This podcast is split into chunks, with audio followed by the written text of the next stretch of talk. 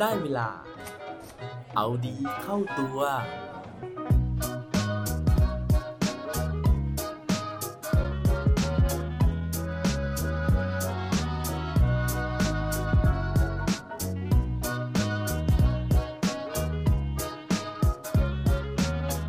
ุณชอบเล็กๆ หรือใหญ่ ๆ ครับสวัสดีครับ พบกับผมชัชวานแสงปรีดีกร และรายการเอาดีเข้าตัว รายการที่จะคอยมามั่นเติมวิตามินดีดด้วยเรื่องราวแล้วก็แรงบันดาลใจ เพื่อเพิ่มพลัง และภูมิต้านทานในการใช้ชีวิตให้กับพวกเราในทุกๆวัน มีคนบอกเอาไว้นะฮะว่าการท่องเที่ยวเนี่ยมันทำให้เรามีความสุขนะฮะและจริงๆแล้วนะครับ เวลาที่เรา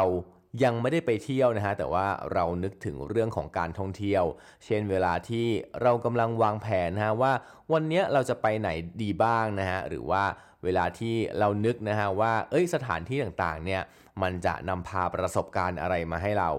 ช่วงเวลานี้แหละครับมันจะทำให้เราเนี่ยมีความสุขมากที่สุดนะฮะเพราะว่าเป็นช่วงที่เราต้องใช้จินตนาการต่างๆนะฮะแล้วเราจะฟินโดยที่เราไม่รู้ตัวนะฮะซึ่งสถานการณ์แบบนี้นะฮะเหมาะกับเหตุการณ์ในปัจจุบันมากๆเลยนะฮะเพราะว่าเป็นช่วงที่เราเนี่ยไม่สามารถที่จะเดินทางไปไหนได้เลย เพราะฉะนั้นการที่เราต้องอยู่บ้านแล้วก็จินตนาการนะครับว่าเราได้ไปเที่ยวหรือว่าจินตนาการถึงแหล่งท่องเที่ยวที่เราอยากจะไปนะฮะอาจจะเป็นการช่วยบรรเทาความเครียดจากสถานการณ์ที่เราต้องเผชิญกับเรื่องของโควิด -19 แล้วก็ต้องงดเว้นการเดินทางชั่วขณะไปแบบนี้นะฮะ ช่วงนี้นะฮะผมก็เลยมันหาความสุขนะครับด้วยการหาข้อมูลเรื่องของการท่องเที่ยวนะครับ แล้วก็ปรากฏว่าไปเจอเรื่องราวดีๆนะฮะแล้วก็สร้างแรงบันดาลใจให้ด้วยนะครับ นอกจากจะเป็นแรงบันดาลใจจากอาหารที่น่ากินนะฮะแล้วก็แหล่งท่องเที่ยวที่น่าไปแล้วเนี่ยก็ยังเจอแรงบันดาลใจจากคนในท้องถิ่นนั้นนะฮะวันนี้นะครับผมจะขออนุญาตเล่าถึงเรื่องของเมืองโอซาก้านะฮะแล้วก็ผู้ชายคนหนึ่งนะครับที่ เปิดร้านอาหารอยู่ในเมืองโอซาก้านี้นะฮะ นั่นก็คือเจ้าของร้านอาหารที่ชื่อว่าอิซากายะโทโยนั่นเองอิซากายะโทโยนะฮะก็เป็นร้านอาหารประเภทปิ้งย่างนะครับ ซึ่งเปิดโดยคุณโทโยนะฮะซึ่งเป็นคุณลุงคนหนึ่งนะครับ โดยที่ร้านนี้นะฮะไม่ได้มีความโดดเด่นในเรื่องของบรรยากาศที่สวยงามแต่อย่างใดเลยนะฮะแต่ว่าเขาขายดีนะฮะแล้วก็ มีชื่อเสียงมากนะครับในฐานะที่เป็นร้านที่ราคาไม่แพงมากนะฮะแล้วก็ character ของคุณลุงโทโยเจ้าของร้านนั่นเอง เพราะว่าคุณลุงเนี่ยนะครับเป็นกันเองกับลูกค้ามากๆนะฮะแล้วก็มีมุกตลกนะฮะที่ลูกค้าเนี่ยค่อนข้างจะชื่นชอบ รวมถึงยังกล้าทำอะไรบ้าๆนะฮะไม่ว่าจะเป็นการที่แลกเสื้อนะฮะ คือสมมติว่าลูกค้าเนี่ยอยากจะได้เสื้อของร้านนะฮะ คุณลุงก็ถอดให้เลยนะครับ หรือว่าคุณลุงเนี่ยยัง ทำอาหารไปนะฮะแล้วก็แวบหนึ่งนะครับก็ขึ้นไปโหนบาร์นะฮะหรือว่าโหนคานของที่ร้านนะฮะโชว์ความแข็งแรงให้กับลูกค้านะครับหรือว่าทำอาหารไปปุ๊บก็อาถ่ายรูปกับลูกค้าไปด้วยนะฮะก็จะมีโมเมนต์แปลกๆแบบนี้นะฮะบางทีนะครับยังแซวลูกค้านะให้ลูกค้าเนี่ยช่วยเก็บของช่วยหาของนะฮะช่วยยกของให้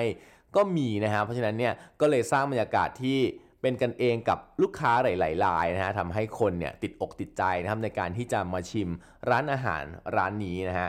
แต่ว่าก่อนที่คุณลุงจะประสบความสำเร็จนะฮะเขาบอกว่าคุณลุงเนี่ยเกิดนะฮะในเมืองคิไจจิมะนะครับซึ่งเป็นเมืองเล็กๆนะฮะเป็นเกาะเล็กๆ ในประเทศญี่ปุ่นนะครับแล้วก็เมืองนี้มีประชากรอยู่แค่ 15,000 คน ชีวิตของคุณลุงนะฮะในสารคดีที่ผมดูเนี่ยคุณลุงเล่าไปก็ร้องไห้ไปนะฮะว่า ตอนเด็กๆนะครับ ตอนอายุได้ประมาณ 6 ขวบเนี่ยปรากฏว่าคุณแม่ของคุณลุงเนี่ยก็เสียชีวิตลงนะฮะทำให้ตอนนั้นเนี่ยเกิดสถานการณ์ที่ครอบครัวแตกแยกนะครับเพราะว่าคุณพ่อเนี่ยก็ปรากฏว่าติดเหล้านะฮะแล้วก็เริ่มใช้ความรุนแรงกับคุณลุงโทโยนะฮะโดยมีการทุบตีต่างๆ จนทำให้คุณลุงเนี่ยสุดท้ายนะฮะอยู่บ้านไม่ได้ครับต้อง กลับบ้านมานะฮะหลังจากไปโรงเรียนเนี่ยก็จะต้องหอบหมอนหอบผ้าห่ม แล้วก็ไปนอนที่ดาดฟ้าของโรงเรียน เงินก็ไม่มีนะฮะจนทำให้สุดท้ายเนี่ยจากเดิมเนี่ยคุณลุงทานอาหารกลางวันที่โรงเรียนนะฮะก็กลายเป็นว่าไม่มีเงินจ่ายค่าอาหารกลางวัน ก็ต้องคอยไปเก็บผักเก็บหญ้าเก็บพืชสวนต่างๆนะฮะตามท้องไร่ท้องนาเนี่ยมาประทังชีวิต ทีนี้นะฮะขนาดค่าข้าวกลางวันยังไม่มีจ่ายนะครับเพราะฉะนั้นเนี่ย เรื่องของการเรียนเนี่ยก็ไม่ต้องนึกถึงเลยนะครับเพราะว่าคุณลุงอยากจะเรียนมปลายนะครับ แต่ว่าก็ไม่สามารถที่จะมีเงินไปจ่ายค่าเทอมได้ ว่าแล้วคุณลุงก็เลยตัดสินใจนะที่จะย้ายจากเมืองคิใจจิมะนะครับ มาอยู่ที่โอซาก้าแทนเพื่อที่จะมาสู้ชีวิตเอาดาบหน้า คุณลุงก็เลยไปสมัครทำงานที่ร้านอาหารนะครับ โดยที่ตั้งปณิธานเอาไว้ว่า ถ้าเกิดว่าคุณลุงเนี่ยสามารถที่จะเก็บเงินได้ครบ 11 ล้านเยนนะฮะ ก็ถ้าตีเป็นเงินไทยก็น่าจะประมาณหาร 3 ถูกไหมฮะ ก็ประมาณ 4 0 0แสนนะฮะ ประมาณ 4 0 0แสนบาทนะฮะ คุณลุงจะมาเปิดร้านอาหารญี่ปุ่นของตัวเองนะฮะ แล้วก็ด้วยความฝันแบบนี้นะฮะ สุดท้ายเนี่ยคุณลุงเขาเก็บเงินได้ 11 ล้านเยนจริงๆนะฮะ หลังจากทำงานไปประมาณแบบหลายปีอยู่เหมือนกันนะฮะ แต่ปรากฏว่าเคราะห์ซ้ำกรรมซัดนะฮะ ก็คือว่าหลังจากที่เก็บเงินได้ 11 ล้านเยนปุ๊บนะฮะ ปรากฏว่าคุณพ่อของคุณลุงเนี่ย ก็เสียชีวิตลงนะฮะซึ่งตามธรรมเนียมของคนคิดใจจิมะนะฮะเขาบอกว่างานศพเนี่ยเป็นเรื่องที่จะต้องให้ความสำคัญมากๆนะครับเพราะฉะนั้นเนี่ยคุณลุงก็เลยต้องทำพิธีศพนะครับ นอกจากนั้นก็คือยังต้องซื้อที่นะฮะสำหรับฝังศพนะฮะซื้อโลงศพนะครับแล้วก็มีค่าใช้จ่ายในการจัดงานต่างๆ ซึ่งทั้งหมดทั้งมวลนะฮะคุณลุงต้องใช้เงินไปถึง 7 ล้านเยนนะฮะ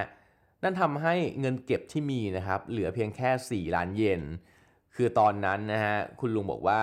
ก็มันเป็นหน้าที่ที่เขาจะต้องทำนะฮะ โดยที่เขาเนี่ยไม่ได้รู้สึกเสียใจนะครับ ที่จะต้องเสียเงิน 7 ล้านเยนไป แต่เขาเสียความฝันนะฮะสูญเสียความฝันไปในตอนนั้น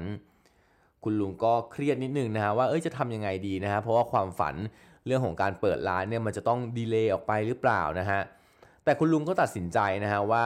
ไม่เป็นไรนะฮะถึงแม้ว่าเขาจะมีเงินแค่ 4 ล้านนะฮะคุณลุงก็ตัดสินใจนะฮะว่าจะเริ่มต้นความฝันอย่างที่คิดไว้นะฮะแต่ว่าอาจจะเริ่มต้นด้วยความฝันเล็กๆก่อน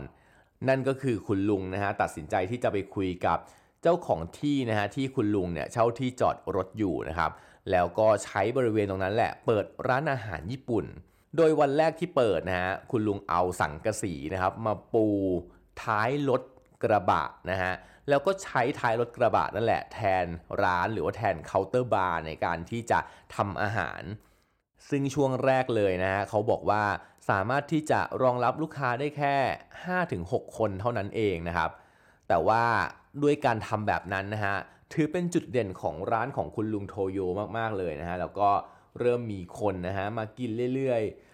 แล้วก็คุณลุงเองนะฮะก็ทำงานอย่างหนักเลยนะครับ ก็คือทำงานไม่หยุดเลยนะฮะติดต่อกัน 50 วันนะครับ แล้วก็นอนแค่วันละ4ชั่วโมงเท่านั้นเอง ช่วงแรกที่ทำงานนะฮะคุณลุงบอกว่าคุณลุงไม่ได้อาบน้ำเลย นอกจากจะเพราะไม่มีเวลาแล้วนะฮะคุณลุงบอกว่าเพราะว่าคุณลุงเนี่ยไม่มีน้ำอุ่นอาบนะฮะเพราะฉะนั้นเนี่ยก็เลยไม่อาบน้ำซะเลยนะฮะทีนี้นะฮะด้วยข้อจำกัดนะครับของร้านที่ค่อนข้างจะเล็กนะฮะแล้วก็เริ่มมีคนมาทานอาหารเยอะขึ้นเนี่ย คุณลุงก็เลยบอกว่าเขาพยายามที่จะหาเทคนิคนะฮะในการที่จะเสิร์ฟอาหารให้เร็วนะครับ นั่นก็เลยเป็นที่มาของการที่เขาค้นพบนะฮะเทคนิคการพ่นไฟนะครับ โดยการที่เอาไอ้ตัวพ่นไฟเหมือนเวลาที่เราไปดูร้านอาหารญี่ปุ่นแล้วมันมีตัวเบิร์นนะฮะตัวเบิร์นซูชิต่างๆเนี่ยแต่คุณลุงเนี่ยใช้ตัวเบิร์นที่ค่อนข้างจะใหญ่นะฮะแล้วก็เผาฟู่ฟู่ฟู่ฟู่เลยนะฮะแล้วคุณลุงเนี่ยก็ใช้มืออีกข้างหนึ่งนะฮะจุ่มลงไปในน้ำแข็งนะฮะแล้วก็ มาพลิกนะฮะอาหารที่อยู่บนเตานะครับ นั่นก็เลยเป็นเทคนิคการทำอาหารการใช้มือใต้เปลวไฟนะฮะซึ่งลูกค้าเนี่ยชื่นชอบมากเพราะมันตื่นเต้นมากคือ ไฟก็พ่นไปนะฮะมือก็อยู่กับอาหารนะฮะแล้วก็คลุกคลุกคลุกคลุกคลุกนะครับทำให้คนเนี่ยติดใจนะฮะแล้วก็เป็นเทคนิคที่เฉพาะตัวของคุณลุงนะฮะจนสุดท้ายนะฮะจากปกตินะฮะในปีแรกที่รับลูกค้าได้แค่ 5-6 คนนะฮะ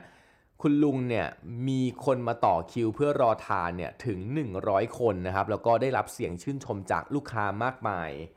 และนั่นก็เป็นเรื่องราวของคุณลุงโทโยนะฮะที่จากเดิมนะครับมีความฝันที่ยิ่งใหญ่นะฮะอยากจะใช้เงิน 11 ล้านนะครับเปิดร้านอิซากายะที่สวยงามนะฮะแล้วก็อยากจะเอาเงินนั้นนะครับ อยากจะเอาเงินที่ได้กำไรจากการทำกิจการเนี่ยไปแต่งงานนะฮะไปซื้อบ้านนะครับ แล้วก็มีลูกนะฮะแต่ว่าทุกวันนี้นะครับคุณลุงบอกว่า คุณลุงเริ่มต้นจากความฝันเล็กๆนะฮะก็คือมีร้านที่สร้างขึ้นในร้านจอดรถนะฮะแล้วก็วันนี้คุณลุงยังไม่ได้แต่งงาน คุณลุงยังไม่ได้ซื้อบ้านนะฮะแล้วก็คุณลุงเนี่ยยังไม่ได้มีลูก เพราะว่าคุณลุงบอกว่าวันนี้เขามีความสุขมากๆนะฮะจากการที่ได้ทำร้านอาหารร้านนี้นะครับ แล้วก็ร้านเนี่ยก็กลายเป็นบ้านของเขานะฮะพนักงานในร้านก็เปรียบเสมือนลูก และลูกค้าเนี่ยก็เปรียบเสมือนครอบครัว คุณลุงไม่เคยนึกเสียใจเลยนะฮะที่ความฝันของเขาเนี่ยมันเริ่มต้นเล็กแค่นี้นะครับและคุณลุงบอกว่าคุณลุงมีความสุขมากแล้วนะฮะแล้วก็อยากจะทำงานทุกวันรวมถึงในวันที่เสียชีวิตนะฮะก็อยากจะเสียชีวิตในหน้าที่คืออยากจะทำงานจนวันสุดท้ายของชีวิตนั่นเอง นั่นก็เป็นเรื่องราวชีวิตของคุณลุงโทโยที่เริ่มต้นความฝันนะฮะจากสิ่งที่ใหญ่ๆนะฮะแต่ว่าเริ่มลงมือทำจากเรื่องเล็กๆ จนสุดท้าย ร้านเล็กๆ ก็กลายเป็นร้านที่เป็นที่รู้จักนะฮะแล้วก็มีลูกค้ามากมาย พวกเราก็เช่นกันนะฮะฝันให้ใหญ่นะฮะแล้วก็เริ่มต้นลงมือทำแม้ว่าเราอาจจะไม่พร้อมอย่างที่เราคิดไว้นะฮะ แต่ว่าแค่เราลงมือทำมันอาจจะนำพานะฮะจากชิ้นส่วนเล็กๆ กลายเป็นความสำเร็จที่ยิ่งใหญ่ได้สักวันหนึ่งครับ และปิดท้ายวันนี้ด้วยโคดดีโคดโดนอีกเช่นเคยนะฮะเขาบอกไว้ว่า dream big start small but most of all start ฝันให้ใหญ่นะฮะแล้วก็เริ่มลงมือทำด้วยเรื่องเล็กๆ ก่อนนะครับ แต่ว่าสิ่งที่สำคัญที่สุดนั่นก็คือต้องเริ่มครับ อย่าลืมกลับมาเอาดีเข้าตัวกันได้ทุกวันจันทร์ พุธ ศุกร์ พร้อมกด subscribe ในทุกช่องทางที่คุณฟัง รวมถึงกดไลค์ กดแชร์เพื่อแบ่งปันเรื่องราวดีๆ ให้กับเพื่อนๆของคุณผ่านทุกช่องทางโซเชียลมีเดีย สุดท้ายนี้ขอให้วันนี้เป็นวันดีๆ ของพวกเราทุกคน สวัสดีครับ